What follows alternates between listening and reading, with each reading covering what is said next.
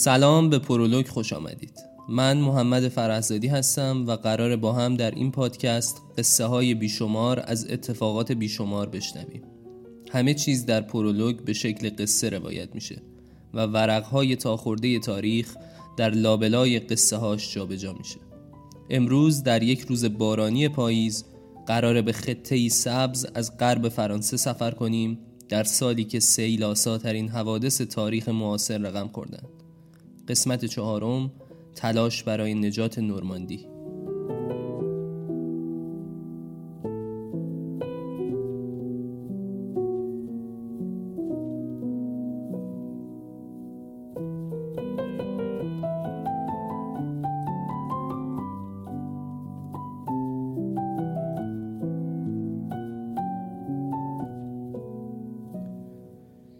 صبح روز سهشنبه 6 جوان در اوایل سال میلادی 1944 نیروهای جوان و تازه پا به میدان گذاشته انگلیسی و آمریکایی از کشتی های کوچک نفربر پیاده میشن.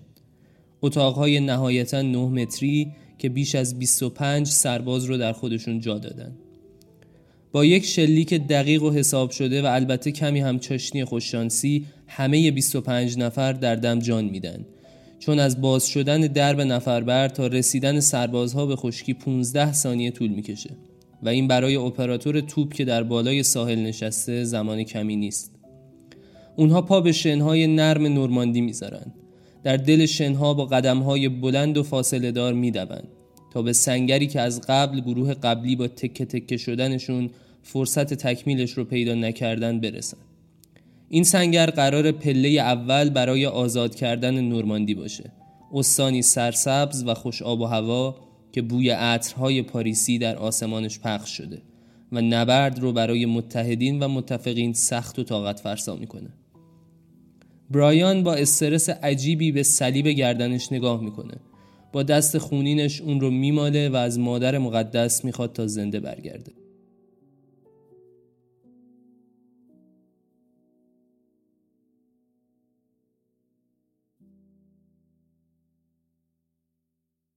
بعد از پایان کنفرانس تهران بنا میشه تا ژنرال آیزنهاور به فرماندهی کل نیروهای متفقین که باید در نورماندی پیاده بشن منصوب بشه و مارشال مونتگومری انگلیسی به فرماندهی نیروهای زمینی یگانهای حمله به کرانه نورماندی با آیزنهاور همکاری کنه. ژاک پیرن در کتاب جنگ جهانی دوم منتشر شده در پاریس در سال 1956 می نویسه دولت آمریکا تا سال 1943 اقلام تجهیزات نظامی به این شهر رو تولید کرده بود. 2380 کشتی جنگی، 13000 کشتی باربری، 86000 هواپیمای جنگی و ترابری اما در 1944 که مقرر شد متفقین در کرانه نورماندی فرانسه پیاده بشن تولیدات جنگی آمریکا از این اندازه نیز گذشت به طوری که 160 هزار هواپیما و 130 هزار تانک آماده برای نبرد رو در اختیار داشت. در صورتی که آلمان بیش از 14 هزار هواپیما در اختیار نداشت. بنابراین همه چیز آماده بود تا در 6 جوان 1944 نیروهای تازه نفس آمریکایی همراه با تجهیزات بسیار زیاد به همراه نیروهای انگلیسی و کانادایی در کرانه فرانسه پیاده بشن. اول قرار بود که این حمله در تاریخ 5 جوان آغاز بشه. اما به دلیل طوفان و بارندگی شدید حمله با یک روز تأخیر از راه زمین و دریا و هوا آغاز میشه. ارتش آلمانی نازی فرماندهی دفاع از دیوار آتلانتیک رو بر عهده دو مارشال آلمانی گذاشته بود. در بخش منتهی به سواحلی که به شهر کان ختم می‌شد، مارشال رومل و در منطقه‌ای که به بندر شربورگ ختم می‌شد، مارشال گرت فون روندشت دفاع از ساحل فرانسه رو به عهده داشتند. این عملیات یک عملیات از قبل تریزی شده دیده ای بود. در اصطلاحات نظامی آمریکایی معمولا به روزی که قرار یه عملیات بزرگ حمله در جنگ آغاز بشه روز دیدی گفته میشه که البته به دارک دی یعنی روز سیاه یا دت دی یعنی روز مرگ هم معروفه. و البته این عملیات جنگی بزرگترین عملیات آبی و خاکی در تاریخ محسوب میشه. تعداد کشته شدگان روز دیدی تقریبا حدود دو میلیون نفر از طرفین تخمین زده شد. و شاید بشه گفت یکی از پرتلفات ترین روزهای تاریخ جهانه حزب نازی آلمان بعد از لغو معاهده ورسای در 1942 به فرانسه یورش برد. هدف آلمان ها فتح پاریس بود و این هدف قرار نبود به سادگی محقق بشه. پس آلمان با یک استراتژی همه جانبه از چهار سمت به فرانسه حمله کرد و با حضور گشتاپو که همون پلیس مخفی نازی ها بود شروع کرد به تهاجمی گسترده و همهگیر در مردم فرانسه. یهودی های ساکن شهرهای فرانسه کم کم ناپدید می شدن. روی شیشه مغازه های اونها با رنگ می نوشتند خوک. گاهی با سنگ شیشه ها خورد می شد و سرهاشون می شکست. گاهی سربازها حتی غذاشون رو جلوی چشمشون به سگها می‌دادند و شب را با گرسنگی به صبح می رسوندن. و کم کم تهاجم به نورماندی شروع شد. کشور شرابهای انگور در دل کشور فرانسه.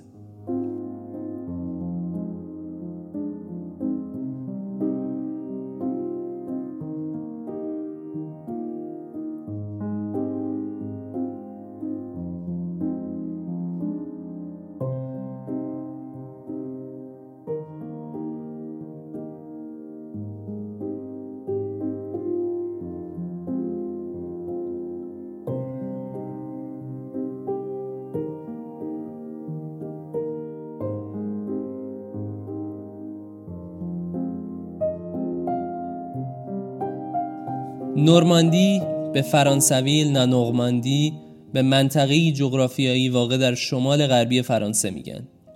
فرانسوی ها برای اجناس مؤنث از la استفاده می‌کنن. مثل پاریس که la Paris هست نورماندی هم عروس شمال فرانسه حساب میشه. این منطقه در سال 911 میلادی توسط شارل یکم پادشاه فرانکیا به وایکینگ های نروژی که اونها رو نورمان مینامیدند به صورت دوکنشین بخشیده شد. تا از یورش همیشگی اونها به خاک فرانسه جلوگیری بشه. به این ترتیب این منطقه رو نورماندی اسم گذاری کردند نورماندی در طول تاریخ به یکی از قدرتمندترین دوکنشین های اروپا تبدیل شد و قدرت دوک نورماندی با قدرت پادشاه فرانسه برابری می‌کرد. بعد از انقلاب اول فرانسه در 1789 این منطقه توسط شپرت ها از دوک ها گرفته شد. دوک ها در آتش خشم مردم انقلابی سوختند و این منطقه تبدیل شد به زمین های کشاورزی و باغ های انگور از بهترین نژادهای انگور در قلب اروپا. شراب فرانسوی از این سرزمین به همه کشورهای دیگر صادر می شد و به نظرم فرانسه نیمی از شعارهای عاشقانه توریستیش رو وامدار نورماندیه اما آلمان های پرهیاهو ذره ذره خاک نورماندی رو در منجلاب جنگ فرو کردند اونها چیزی از خانواده های اصیل این منطقه باقی نگذاشتند. شقایق های نورماندی بعد از خروج آلمان از فرانسه دیگر مثل سابق رشد نکردند. چرا که سربازهای نازی خاک اونجا را با گاو آهنهای تجاری شخم زدند. اونها خوب می‌دونستند که ممکنه یک روز از نورماندی اخراج بشن پس تا تونستن از خودشون اثر به جا گذاشتن اما برگردیم به قصه نبرد دیدهی برایان نمی‌تونست از جا بلند شه بالای سرش دقیقا روی تکه آهنی که باهاش سنگر ساخته بودند جای فشنگ قناسه به جا مونده بود. تکتیر انداز که شاید 100 متر بالاتر و روی بلندی های ورمیشت سنگر گرفته بود به قدری هنرمندانه و دقیق شلیک می کرد که فواصل چند سانتیمتری از جای تیرش رو هم زده بود و عملا تکه آهن بالای سر برایان تکه تکه شده بود. سربازها دو راه داشتند. یا اگر سنگر گرفته بودند باید اونقدر همونجا میشستند تا بلکه خشاب رگبارهای آلمانی تموم شه و ما بین این تعویز خشاب راهی برای فرار پیدا می‌کردند. و یا باید اونقدر سریع میدویدند که از لابلای فشنگ های سری و سیر و دوازده سانتیمتری جا خالی می‌دادند. فشار مقاومت آلمان زیاد بود و به اندازه چهار ماه از نظر مهمات تأمین شده بودند. بعد از های نفربر کشتی های بزرگ و ناوچه های قطور به حوزه آبی نورماندی رسیدند. ستاد قوای متفقین که با شرکت چرچیل تشکیل شده بود مقرر کرد که برای اخفال مدافعین دیوار آتلانتیک حملات قوای آمریکایی و انگلیسی بین بندر شربورگ و سواحل منتهی به شهر کان در دو منطقه با نامهای مستعار یوتا و اوماها بیشتر باشه. چون آلمانی ها خیال می کردند که قوای مهاجم از منطقه کاله هجوم خواهند آورد. نیروهای متفقین در این عملیات دو لنگرگاه پیش ساخته به کار بردند. این لنگرگاه ها در بریتانیا ساخته شدند و قطعات اونها با کشتی به نورماندی آورده شد و در اونجا منتاج شد تا کشتی های باری بتونن لنگر بگیرن. اما همه چیز لحظه ای متوقف شد. آسمان نورماندی از دود آتش سیاه شده بود و هیچ چیز از آسمان مشخص نبود. اما در دل آسمان ناگهان صدای سوتی عجیب همه رو شگفت زده کرد.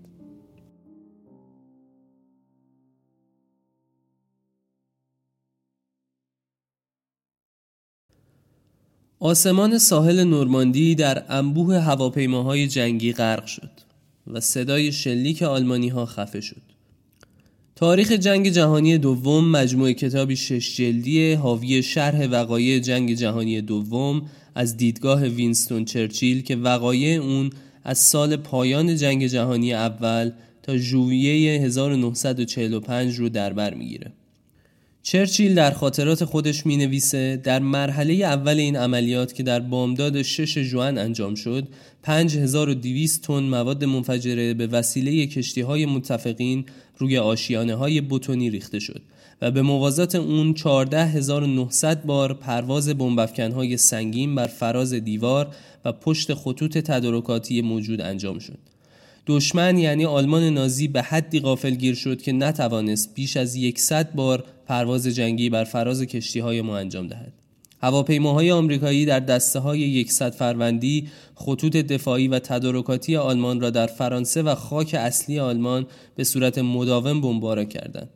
به نحوی که خط دفاعی آتلانتیک در چند نقطه دچار شکاف شد و نیروهای آمریکایی و انگلیسی به پشت دیوار بوتونی رخنه کردند. در جریان یکی از این حملات هوایی اتومبیل مارشال رومل مورد حمله هوایی قرار گرفت و زخمی شد ولی به سرعت او را معالجه کردند. به طوری که توانست به اتفاق مارشال روندشت به برلین نزد هیتلر برود و از او بخواهد که قوای آلمان قبل از آنکه نابود شوند با نظم و به تدریج به طرف رود سن عقب نشینی کرده شاید در نبرد آینده توفیقی به دست آید. هیتلر ضمن رد پیشنهاد رومل اظهار داشت همه سربازان باید سر جای خود بیستند و یک وجب از خاک فرانسه را از دست ندهند ولی رومل به ویلیام کاتیل رئیس ستاد پیشوا که از او پرسیده بود که آخر باید چه کرد جواب داد که صلح احمقا ولی بر اثر شکاف در دیوار آتلانتیک روزانه 25 هزار سرباز آمریکایی و انگلیسی وارد فرانسه می شدند.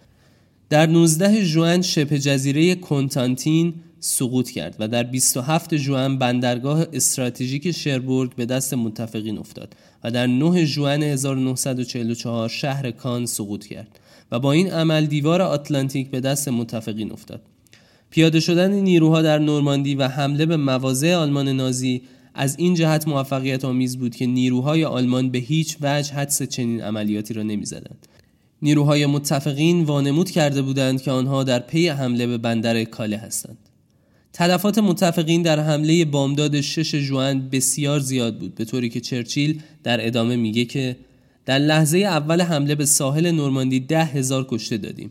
اگر نبرد استالینگراد کمر هیتلر را شکست رخنه در دیوار آتلانتیک سر از تن او جدا کرد. هیتلر چون اصرار به مقاومت داشت مارشال گرد فون روندشتت را برکنار و به جای او در اول ژوئیه 1944 مارشال گونتر فون را که در جبهه شرق شهرتی کسب کرده بود به فرماندهی جبهه غرب انتخاب کرد. قافل از آنکه نیروهای متفقین یکی پس از دیگری شهرهای فرانسه را آزاد می‌کردند و هواپیماهای بمبافکن آمریکایی و انگلیسی علاوه بر مناطق صنعتی شهرهای پرجمعیت را بمباران می‌کردند. به طوری که هر روز مراکز پرجمعیت زیر باران چندین هزار تن بمب ویران می‌شدند. به قول ژان پیرن در کتاب جریانهای بزرگ تاریخ معاصر روزانه چندین هزار نفر در آلمان کشته می شدند. حدود 57 هزار نفر از سربازان متفقین در جریان این عملیات کشته شدند. 155 هزار سرباز نیز در این عملیات زخمی و 18 هزار سرباز مفقود شدند. شمار کشته شدگان ارتش آلمان نازی حدود 200 هزار سرباز بود. نبرد نورماندی اگرچه سرنوشت سازترین نبرد در تاریخ جنگ جهانی دوم است ولی با این حال جنگ جهانی دوم تا حدود 11 ماه بعد از نبرد نورماندی به درازا انجامید. هیتلر در روز حمله در شهر اوبرزالتسبرگ بود. او در ساعت ده صبح از حمله متفقین مطلع میشه. گفته میشه کسی جرأت نکرده بود پیشوا رو بیدار کنه و این خبر رو به اطلاعش برسونه. هیتلر بعد از شنیدن خبر گفته بودش که هیچ خبری بهتر از این نمیشه و ادامه داده بود انگلیسی ها با پای خودشون به مکانی اومدند که ما می‌تونیم اونها رو شکست بدیم نیروهای ارتش هیتلر به هیچ وجه انتظار چنین حمله ای رو نداشتند و کاملا غافلگیر شدند. حمله در زمانی رخ داد که آلمان موفقیت های جنگی بسیاری کسب کرده بود و بسیاری از جنرال های ارتش آلمان سرمست از پیروزی در مرخصی به سر می بردن. وقتی هواپیماها بر فراز نیروهای آلمانی رسیدند برای حمایت از کشتی ها هزاران هواپیما و تانک وارد عمل شده بودند. مواضع آلمان به شدت بمباران شدند تا هزاران سرباز بتونند در این مناطق فرود بیاند چتربازان نخستین سربازانی بودند که در منطقه زیر نظر دشمن فرود می آمدند چتربازان نخستین مواضع حساس نظامی رو زیر کنترل خودشون درآوردند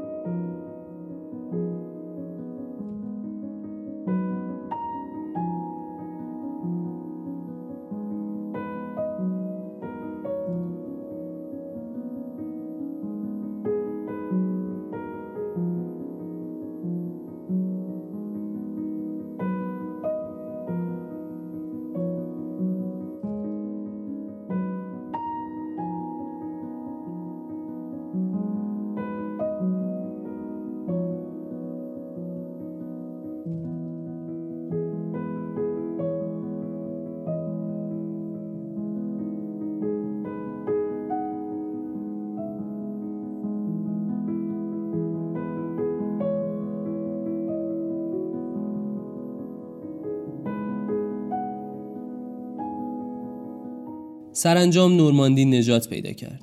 برایان زنده نمون تا این پیروزی رو به چشم ببینه.